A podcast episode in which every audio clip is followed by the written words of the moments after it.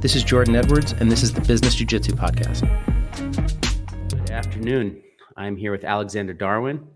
Alexander is uh, has a very interesting background. Uh, he's an author. He's a jiu-jitsu practitioner, and he has a book series, a book series of which I have read the first book, The Combat Codes, and I am about halfway through the second book. Uh, and I must say that this is quite an impressive work that you put together and, and, and a world that you've built. And I'm Thank you. really, really excited to talk to you and learn about you. Uh, before we get into the book, would you mind just giving a little background on who you are, where you are, how you got into jujitsu? Sure, no problem. And uh, thank you, Jordan, for having me on. I, I'm also a fan of the podcast. I've been listening to it, and you've had some really awesome guests. So I- I hope I can even live up to a little bit of what you've had on so far. Uh, Um, but yeah, I uh, as far as my jujitsu background, I started training um, at, at university. I went to Boston University, um, and there was a club, um, and I really went into it with no wrestling background, very little martial arts, just kind of was brought along by a friend. And it was no gi. It was run by a MMA fighter. Um, and it was pretty grueling, but I, I fell in love. Um, and that was the beginning of my, my journey. And uh, I moved across the country to San Francisco uh, for about 10 years and, and trained out there um, at an awesome gym right by the beach uh, under um, a Ralph Gracie black belt named Carlos Sapon, um, and became great friends with him. And then uh, when my wife and I were going to move back to Boston um, to be by our families, uh, I obviously had to switch schools, and I I got from uh, my purple to black belt on, in uh, Bo- at Boston Brazilian Jiu Jitsu um, under Roberto Maia, um, and I, that's where I started to teach um, about about seven years ago. Um, unfortunately, right now I haven't been training like I like to. I have a, a little bit of a back, lower back issue, which I know as we get older, practitioners um, encounter these sort of problems. So right now Yeah. I'm in I'm in a stage where I'm really fiending and I'm trying to do what I can to just to, to rebuild and, and stay off the mats. I, I have a baby coming in November, so uh, my wife has me. Um, I need I need to be in, in ship shape to to take Yeah. care of the, the third kid. So I, I need to make sure I'm not hobbling around at this point. Uh, yeah, of course. Um, and you're from the Boston area? You I am. wife? Where did you grow up? Uh, I grew up in Newton, Massachusetts, Mhm. um, and my wife is from Natick, Massachusetts. Okay, great. I went to Northeastern University, so I was right down the block from you at BU. And nice. uh, yeah, we were probably we might have been there around the same time, and I used to to go over to the northeastern area every every so often. yeah. What year did you Huntington graduate? I graduated t- 2005. 2005. Okay, so you're a few years old, two years older than me. Um, yeah, I, I didn't get into BJJ until I graduated. I was a lacrosse player and competitive skier. I skied for Northeastern for two years, and uh, I stopped playing lacrosse and I stopped skiing. And I needed something to fill that competitive juice. And when I graduated, is when I found jujitsu in 2009. Um, so it, it's just such an amazing sport. You know, it really is an incredible way of life, and uh, it's it's just it's so much more than you know lacrosse and skiing. Those were their passions. I still love to ski, but jujitsu is just does so much more for you. Have you had that experience? I have, and you know, after having practiced it for such a long time and it being such an integral part of my life, and and I know we'll probably delve into you know how it, it's affected my my journey as an author. Uh, it, it is a double, a bit of a double edged sword, especially now being injured, um, being off the mats. You really, it's when you don't have it when you realize you know how important it is. Um, but we know it's it's a long it's a long road, and and um, I just want to be able to do this in my you know 70s even my 80s um, so i know that there's a lot of time to, to get back on the mats hey i have a question did, did competitive skiing help your uh, your base um, i know a lot of surfers i've known a lot of actually professional surfers that that have fantastic uh, jiu-jitsu and i think part of it is is that base Yeah, I I think so. Um, it's it's kind of it's kind of hard to say. Um, I did a lot of yoga before I did jujitsu, and I felt like I've always made the comparison between the yoga helping my jujitsu. Because I'm even though I'm a pretty big guy, I'm 6'2", 215, like ridiculously flexible for someone who's that big. Like I shouldn't bend the way that I do, but I and I and I really attribute that to doing a lot of yoga for three years. Um, and I play. I, I'm a golfer, and I and I always and I'm not a very good golfer, by the way but I always had drew a lot of parallels between golf and jujitsu, and like so few people that I do jujitsu with are golfers. But I did, I never I never put the skiing together with the jujitsu. Uh, I don't know why. Maybe because I it was just like a two very distinct parts of my life, and I hadn't connected them. But I can imagine all those years on the mountain definitely having an effect on on my base and my stand up. Um, so yeah, my sensei always says that, and my judo professor, you know, the, your root, your root to the ground, and we talked about that a lot. So I'm to have to really explore that. Yeah, no, definitely. I, I, definitely, as far as I said, the surfers that I know, I know a lot of jujitsu practitioners, especially you know, um, in Brazil or or uh, in San Diego, San Francisco. There, a lot of them are surfers, and some of them are pretty hardcore, and, and they usually are are also very good at jujitsu. Yeah, yeah, that's uh, surf. I just read Rickson Gracie's book, Breathe, and he talked extensively. Oh, I haven't read it yet, but I've heard really good things. It's, it's a must read for all jujitsu practitioners. And wow, did I learn a lot about the Gracie family that I didn't know. And I'm just going to leave it at that for, for all the listeners. But it's a, it's an absolute must read about the, the early days from one of the greatest jiu-jitsu practitioners of all time from his perspective which is, is very unique. But he talks a lot about surfing his love of surfing and his love of jiu-jitsu. And those two, two things are very complementary especially on the west coast. For us on the east coast it's not to say there's no surf culture but uh, it's i don't think it's as prominent. So what's your background? Are you a full-time author or you is this a hobby? I mean it's the book let me just say this the work is more than a hobby. It is expertly done. It is phenomenal uh, story building, character building. The, the, the writing is top notch.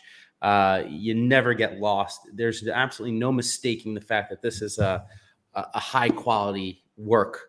Um, so I guess my question is, are making a living off of it?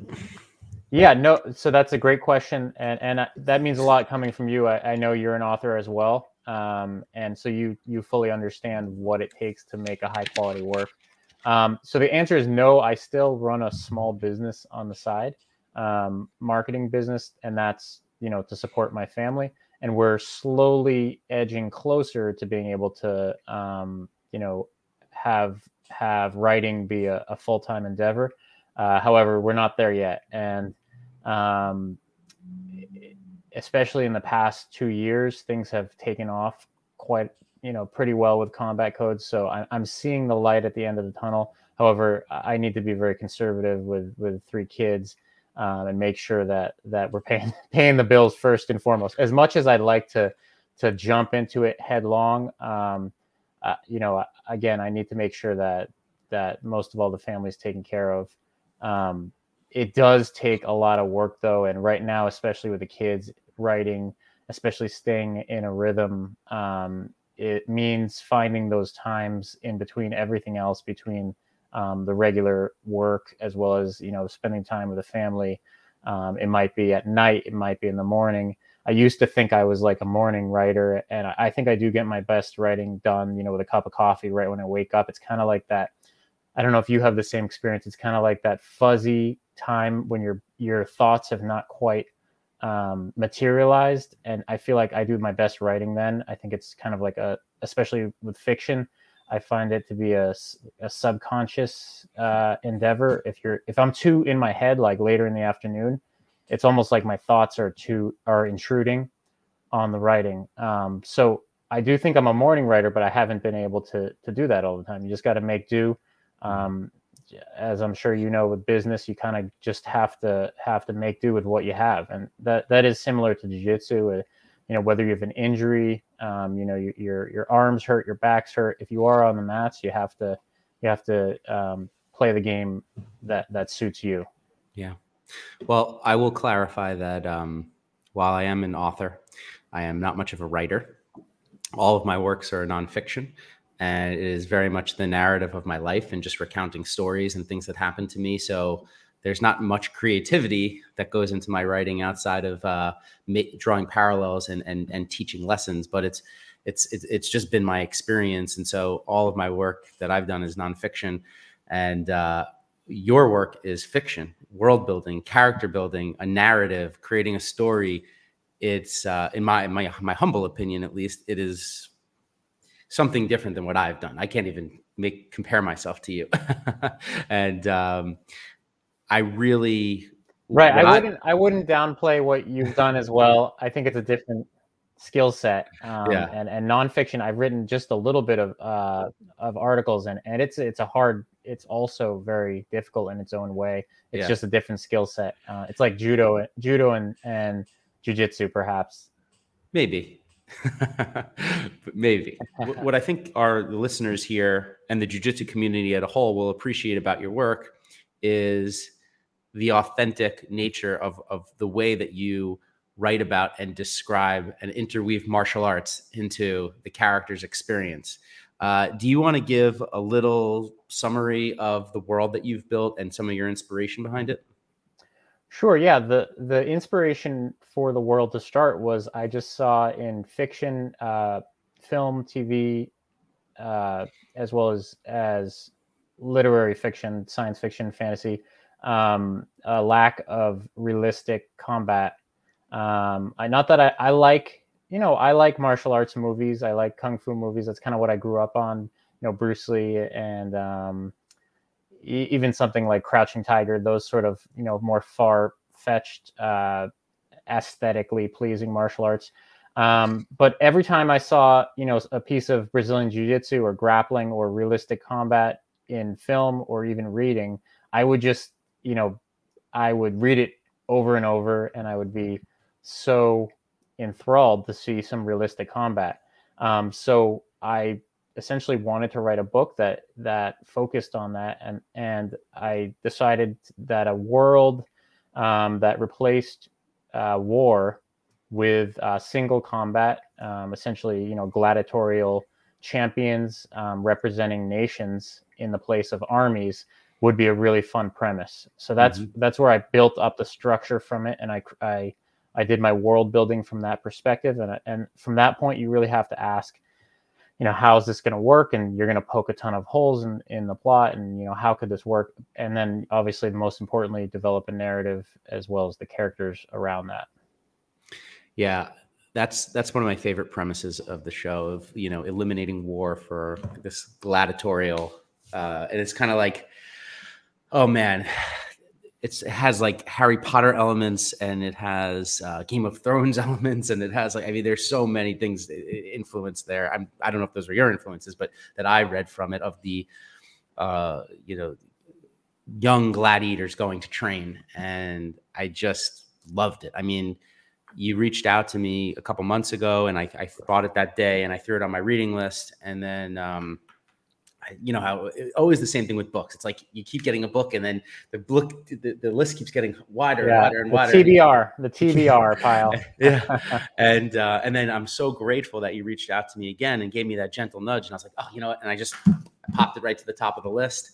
And well, I knew you. I knew you were a big reader, uh, yeah. so I figured it would be right up your alley. And you yeah. know, um, that concept of replacing, um, you know, war and armies with single combat and gladiators is is just uh, something I would think about when I was a kid, and it's kind of a cool concept to think that instead you would have you know, a champion representing um, your entire nation. But then, as far as the world building, a lot goes into that. Like if you have to think from a you know semi real you can't say realistic because we're talking about sci- science fiction fantasy how does that affect if that were the case how does that affect the world like what would nations imagine if if the outcome of, of UFC uh, mixed martial arts fights determined uh, how resources were allocated between nations. Now, what would nations do to make the best fighters? That's a yeah. question. We're talking, you know, we have steroid use, of course, in, in modern mixed martial arts, but like we're talking the next level if everything was on the line yeah. Um, on how these fighters performed. Yeah, it's it's a it's an amazing premise for not just a book, but you know, on an, an entire world. And uh, that's one of the things that as soon as I got into the first couple chapters, and I started to understand kind of where you were going and learning about the world. I was like, oh, I see where this is going. And I, I kind of, I kind of saw the, uh, the, I guess I could say the, the potential, the big, the big P, you know, the, the, the thing that makes this kind of juicy and exciting. And then I was just like, and I just, you know, I wanted to, the, the main character's name is Cego and he he goes on this journey of finding himself and and and taking his his innate talents but then he has to match them up against all the people that he encounters in his his new school uh, school of fighting. And and it's just a great prem i don't want to like i don't want to turn this into a um, me just being fanboying out on this piece of work. Because i do want people to go and read this especially lovers of jiu-jitsu and martial arts and mixed martial arts. And you must have some kind of background in judo also or or you've trained in judo because it's there it's it is omnipresent. Uh, i would say uh, badly. I've been thrown i've been thrown a lot. I know a lot of uh, very accomplished judo practitioners um, mm-hmm. sambo judo and I, I would say i'm more on the receiving end of of that uh, practice there must be an appreciation though oh i love you know i i really love especially i teach I teach jujitsu, not right now um, for the back, but we get wrestlers, as you know, you get wrestlers, you get judokas, you get you know sambo practitioners, and I, what I say to them when they come is is it's it's all good. It's all grappling. It's all you know, different rule set part of part of the grappling whole, and we can all learn from each other in so many ways. Um, so I, I really do appreciate all the different grappling arts as well as striking. I mean, uh, again, I've I've done you know several years of Muay Thai. I really didn't like getting hit very much. Um, walking out of out of even sparring class and having a bit of a bit of a headache was not my thing. Um, but I, I very much I love the beauty of, of Muay Thai and all the boxing, all the different striking arts. It's all it's all beautiful to me. Yeah, one of the things you were talking about earlier um, was getting up in the morning and getting to your writing process and having that cup of coffee and, and when and trying to figure out how to op- optimize your best writing. Did you ever read the book The Art of Learning by Josh Waitzkin? I, I have read ex- excerpts of it, and I know he's Mar- one of Marcelo's uh, black belts, and I've heard so many great things. I have to get around to actually reading the full thing, but yeah. I've heard it's it's fantastic. Yeah, he's um he's Marcelo's first black belt He's Marcelo's business partner in his in his gym, and they're on. They have an online platform also. And um, what I think is interesting is that he's also a coach to some of the the highest level uh, performers on Wall Street and and, and other industries. Um, he before he was Marcelo's black belt, he was also a chess prodigy, a child chess prodigy up until the age he was 18, and then he left chess to pursue um, uh, Tai Chi push hands, which is a, another the martial art of Tai Chi, I believe, or so one of the one of those martial arts over there. I don't, I, I forget which one. It that's what led him to Brazilian Jiu Jitsu. Um, but through his process of high performance, he often talks about your routine. He often talks about getting up in the morning and what you do. What's the first thing that you do at, before you go to sleep at night? What's the first thing that you do in the morning? And so i was interested that you brought that up as kind of one of the first frame of references is like how you're optimizing your writing and testing it out at night and testing it out in the morning.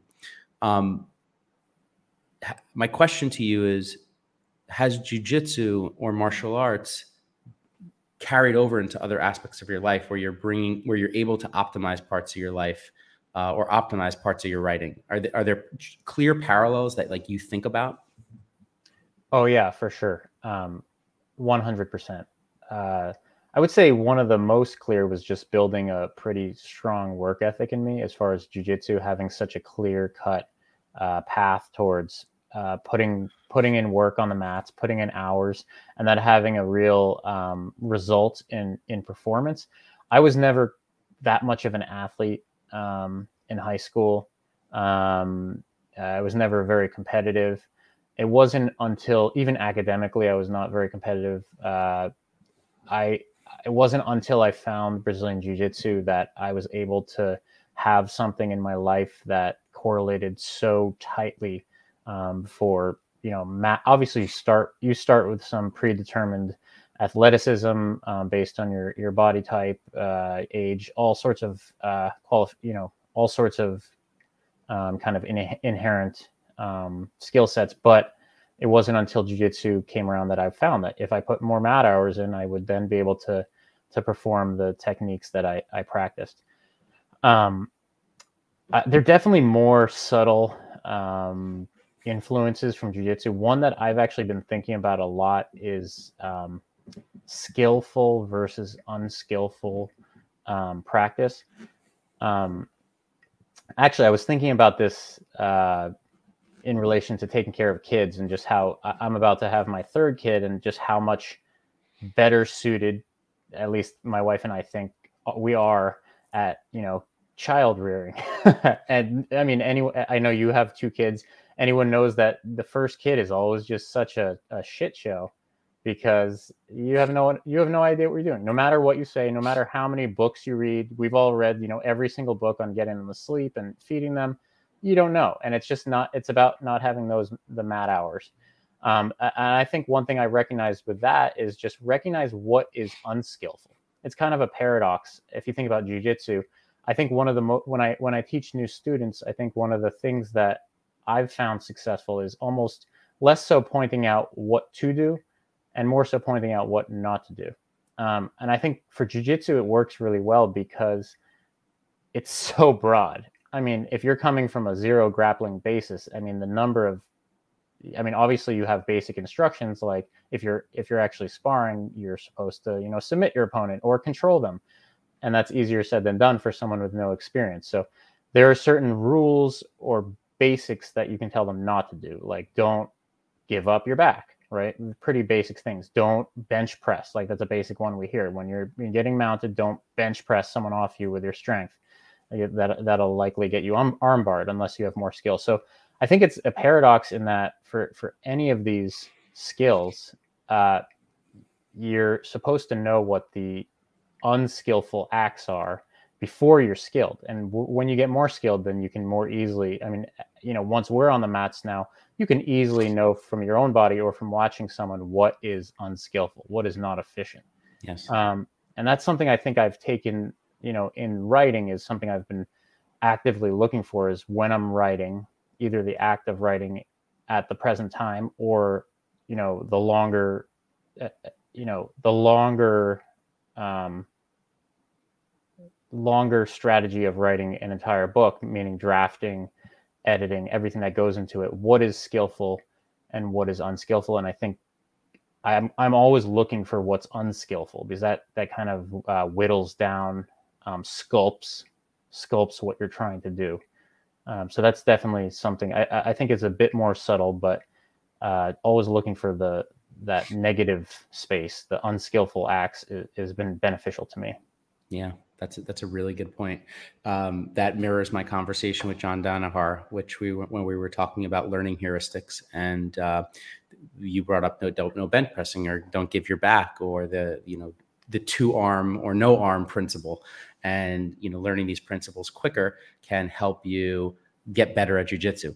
When I was talking to Kit Dale, he said the same thing. He very famously got his black belt in three years, and he said what he realized very early on was not any one technique but just general rules about jujitsu. Like, for example, once people post, when they post on their hand, he figured that if he could just break away a post, he was able to off balance them. And if he could just get his weight under any point, he could he could sweep them. So it wasn't that he was learning sweeping techniques; it was just learning the principle of sweeping, and he found that he was able to sweep people left and right.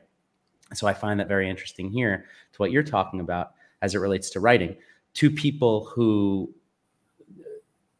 kind of well I, I, guess i got turned on to about the writing process were one joe rogan. I don't know if you listen to joe rogan's podcast but he's constantly talking about his writing process and how he writes and that he goes you know sometimes late at night when he gets home from a show and he pours a glass of wine. In his case he he, he smokes up a blunt and and then he starts banging away. And as long as he just always does that and he just always goes back to the keyboard. And then the other one was steven pressfield in the war of art and uh, in his book, and he just talks about the the grind of what it takes to be a professional writer, and just go back to that keyboard every single day. Um, it's writing or business or anything generally speaking is that mat time. It's just you have to go. You have to go as much as possible. Yeah i think i think for writing one of the things that uh, you know if i'm talking to I, I am a fairly a newer writer given you know some writers have have hundreds of books under their belt and it, it really comes down to, to writing time just like mat time. I think actually that's another thing that i've taken from jiu-jitsu that a lot of you know aspiring writers can certainly should look to they they almost see writing um, as as it as it's as if it's a um, innate skill that people just have and i find that so so silly. It's that would be the same as thinking that playing the violin is something that you just start without putting any practice in or you know jiu-jitsu as the same.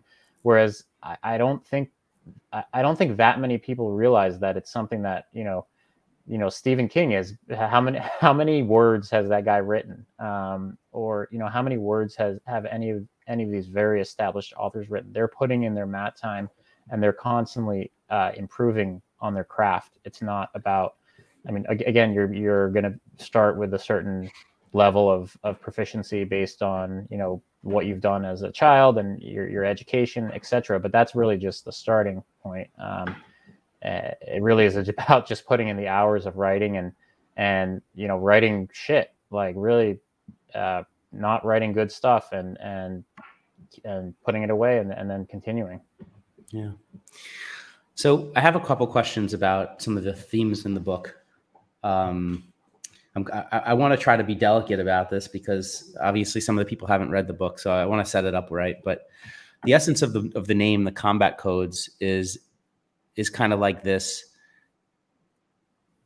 the, the code that the, the Grievar, the, this race of people in your book that they live by.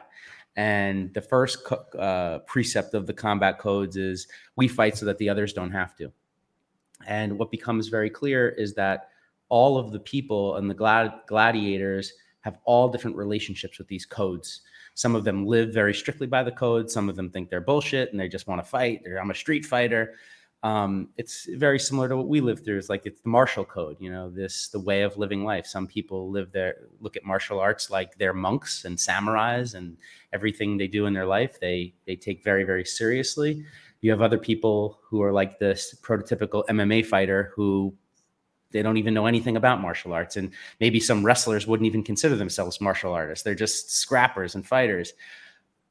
I found this to be I found like some really deep moments in the book, um, especially as it related to the relationship between some of the characters, where you there's one character in your book, Murray, who is this uh, a, a former champion who's kind of fallen from grace a little bit, and he you know the way that he kind of he, he's someone who really lives by the code.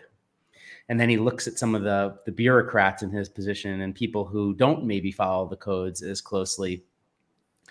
This is something that really interested me in the book. And the reason why and and the parallels between business and also jiu-jitsu. And i hope that you just let me break this down a little more and then i really want to hear your opinion on this. It got me thinking a lot about mentors and the people who teach us jiu-jitsu and what you're supposed to expect from them and demand from them. Like are people who teach you jujitsu supposed to be saints in every single part of their life and be perfect and be perfect martial artists? And in business, are your business mentors supposed to do everything perfect and everything right? Um, or is it sometimes gray? Are there sometimes 50 shades of gray? So I'm very interested. Uh, I think that this is a very, very, very important part of getting better at anything in life. Um, and, and I'm interested to know, like, your intentions behind this this theme in the book, uh, the theme of the code and mentors and just. Yeah, no, that's a great question, Jordan. Uh, maybe I'll just. Uh, I definitely have an opinion about this. Um, in outside of the the the, the book, um, as far as how mentors, especially uh, in martial arts, uh, play a role. Um, and I think it's always important because I've thought about this a lot. I think it's always important to consider um, consider the relationship between the student and the teacher. Um, and I, th- I, think some of the some of the way that um, Brazilian Jiu-Jitsu, especially students relate to their teachers, are have been kind of a vest a vestige of the way things were. So, I mean, the martial art we practice obviously started in Brazil, and before that started in Japan, and the way that martial arts were studied, um, to some extent, back then were a lot more serious. I mean, right now we're we're a lot a lot of most practitioners like like me are hobbyists. I mean, this is not our our profession. Um, I'm not a professional competitor. I do it because I, I love it and it's a way of life for sure. Um, but at the end of the day, I'm not living at my school. Um, and my teacher is not almost to an extent like a father figure. I think a lot of old school practitioners, um, depending on how far you go back, may have grown up in a situation where their teacher literally was, you know, maybe putting clothes on their back, um, and they were spending every hour of every day on, on the mats, maybe living at the school. So really, the teacher was taking a different role at that point, in which makes sense that someone was taking guidance from that person outside of the actual practice of the martial art. They were providing them life guidance, how to be a good person, um, how to do all sorts of things. Now, I think we're running into some friction nowadays because we still have those old vestiges of uh, that you know mentor student relationship, um, but we're living in a different world where you know you ha- you have paying students and and a lot of schools their their main purpose is as a business. Obviously, they have um, they have you know good reasons to be to be running a school outside of that, but it is a business, and that's how a lot of people see it so I think there's there's had there have had to be adaptations on how that relationship is treated. So my personal just given where I stand as a teacher, my personal advice to my students is anything you ask me outside of jiu-jitsu, you should not only take with a grain of salt, but you should consider me somewhat of an, an idiot because unless it's a specialty, I mean, you could certainly ask me on you know my experience as a dad so far or my experience as an author uh, any of the places where i have some competence uh, i'm glad to provide um, whatever advice i can but it, you should you know this is not and even uh, even as far as jiu-jitsu goes i mean we as we know there's so many different ways to to do it and there are so many more experienced practitioners than me. So i always like to keep a really open mind with that and tell my students to go elsewhere to seek seek knowledge and and you know find what works best for them. Yeah. Um, very well said Dad, i've been very lucky to have as one of my primary mentors my father in business.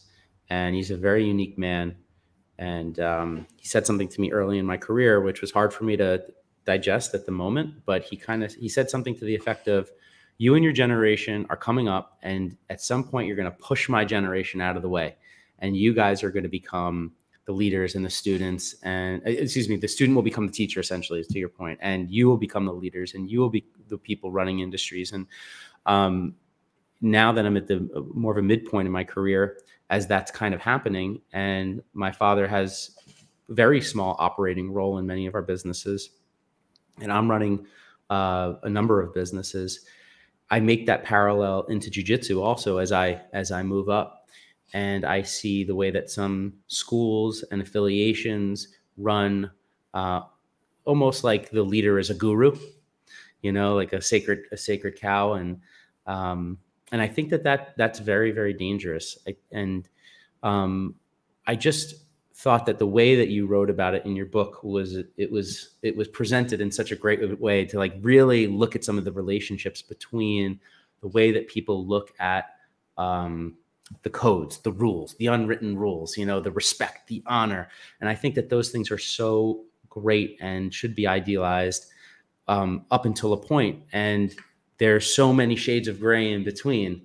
Um, and the way that you can look at some of these mentors, the way that kind of Cego, the main character, looks at Murray, this guy who's fallen from grace a little, and Murray looks at some of his uh, fellow scouts and and and, and the, the people who are running the school holding them to these high standards only to find out like that there's there's just so much more underneath and um and that's kind of it really does relate to something that i'm trying to get at at the heart of my new book business jiu-jitsu.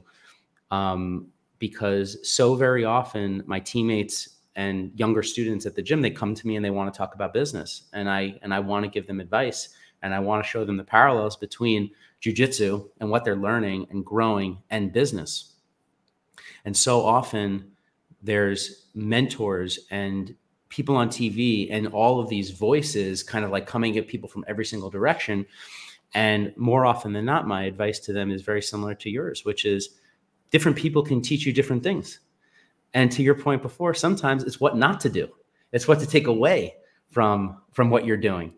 And um and, and i and i just find that so often in the jiu-jitsu academy like there's all these different people. There's all different there's a doctors and garbage men and every single one of them has something to teach you and so i was i was just really pleased to uh to read some of those themes in your book obviously through the lens of the story but um i'm going to be writing about something similar as it relates to hierarchy and mentors because you see that in corporate America also a lot.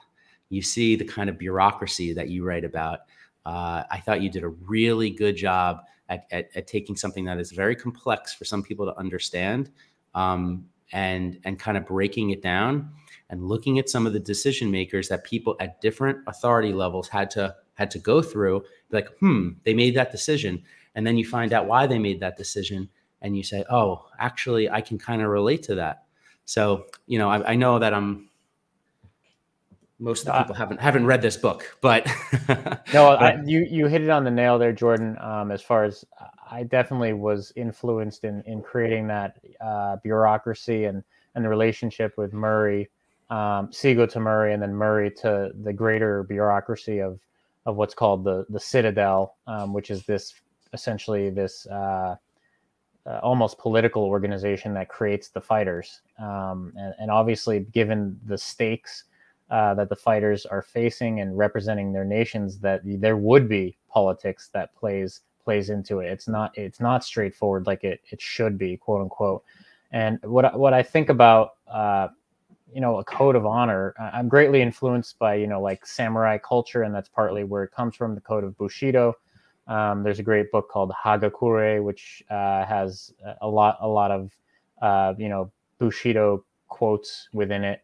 Um, but but the thing with any code of honor, whether modern or ancient or uh, you know made up, fantastical or not, is that uh, having a strict code that you cannot waver from has has uh, positives as well as negatives. Um, the positive it means that you know hopefully that it's a good code of honor and and it's moral and and just, and that will lead you uh, in the right direction as far as having a positive effect on yourself and your family as well as the outside world. However, having a rigid code of honor can also have disastrous effects, as we've seen you know throughout history, um, where even if you know every villain thinks the, the number one rule of writing you know bad guys is that they have to think they're good guys, right? Otherwise, they're not believable. So every villain's code of honor they think is is a just code that they're trying to impose on other people, and um, I think that is a negative of having those things. So exactly to what you're saying, I think for for you know kids nowadays, I'm, I'm sounding I'm sounding old here. Getting getting so much advice from social media, and, and you know they're they're scrolling Instagram and getting quotes, and I think the most important thing is having a set of tools to learn. Um, and that's just similar to, to grappling is more important than ac- the actual techniques that you acquire are, are frameworks and tools for learning um, that then help you decide uh, what to pick up and what to discard. And, and I would say that would go for, for, you know, what you're consuming, the information you're consuming, especially nowadays, we have to be so alert into you know what we're taking in and what we're going to then um, apply towards our lives. Yeah. Yeah i'm happy you brought up frameworks. It's a theme that's come up, over and over and over again in, on this podcast and one of the most important frameworks um, that i've learned through jiu-jitsu which i brought with me to business and other parts of my life is a technical framework of learning and getting better. Most people that work a nine to five job if they went to college they that was basically where their learning ended. And they may get a one-dimensional job where they're responsible for one thing and there's not much room for advancement or growth throughout the course of their career unless they go back for some kind of advanced learning. Um, versus what I've brought from jujitsu, which is this technical framework of constant learning, constant growth, uh, constantly going back and taking classes and re-educating myself, and um, that's been so rewarding to me for for my career. And I give jujitsu 100% credit for for finding that love of learning and reading and just wanting to get better and better and better. Because at the beginning of my career, my natural talent only took me so far I got to a point where it that was it, and I didn't have the answers anymore. And there was this this very famous story. It was in my first book where I um, I went to go meet with this all star private equity guy, and he started quizzing me on my business, and I didn't have the answers to his questions. And he looked me dead in the eye and said, "You're a really nice guy, but you don't know enough about your business." And that lit up a fire underneath me to say, I better go figure this stuff out. Mm. Uh, and um, and it was all jujitsu. It was really all the lessons every single night when my sensei was giving his his talks on jujitsu and his philosophy on martial arts. It was like he was talking to me about business, and I would have been going through something that day, uh, some hard thing that I wouldn't want to do, and the jujitsu lesson was like it was like he was speaking to the, my soul on business. Mm. It was great. So um, yeah, your book really did the same thing for me, even though it was th- through the martial lens. Uh, a lot of the codes in here are there's some there's some deep themes, a lot of things to unpack and explore. Um, one of the things I'd love to see, I don't, I, I tried looking for it in the book, but it's like, I guess this is one of the. Hopefully, it will come down the road. Is like supplements to the book. Like I want a copy of the combat codes from the book, you know, and, and, like I want fan art. I want to see these characters come alive. I want the combat codes wiki, you know, like all the things that I loved about. We there are there are some things in line which I can't I can't talk about right now.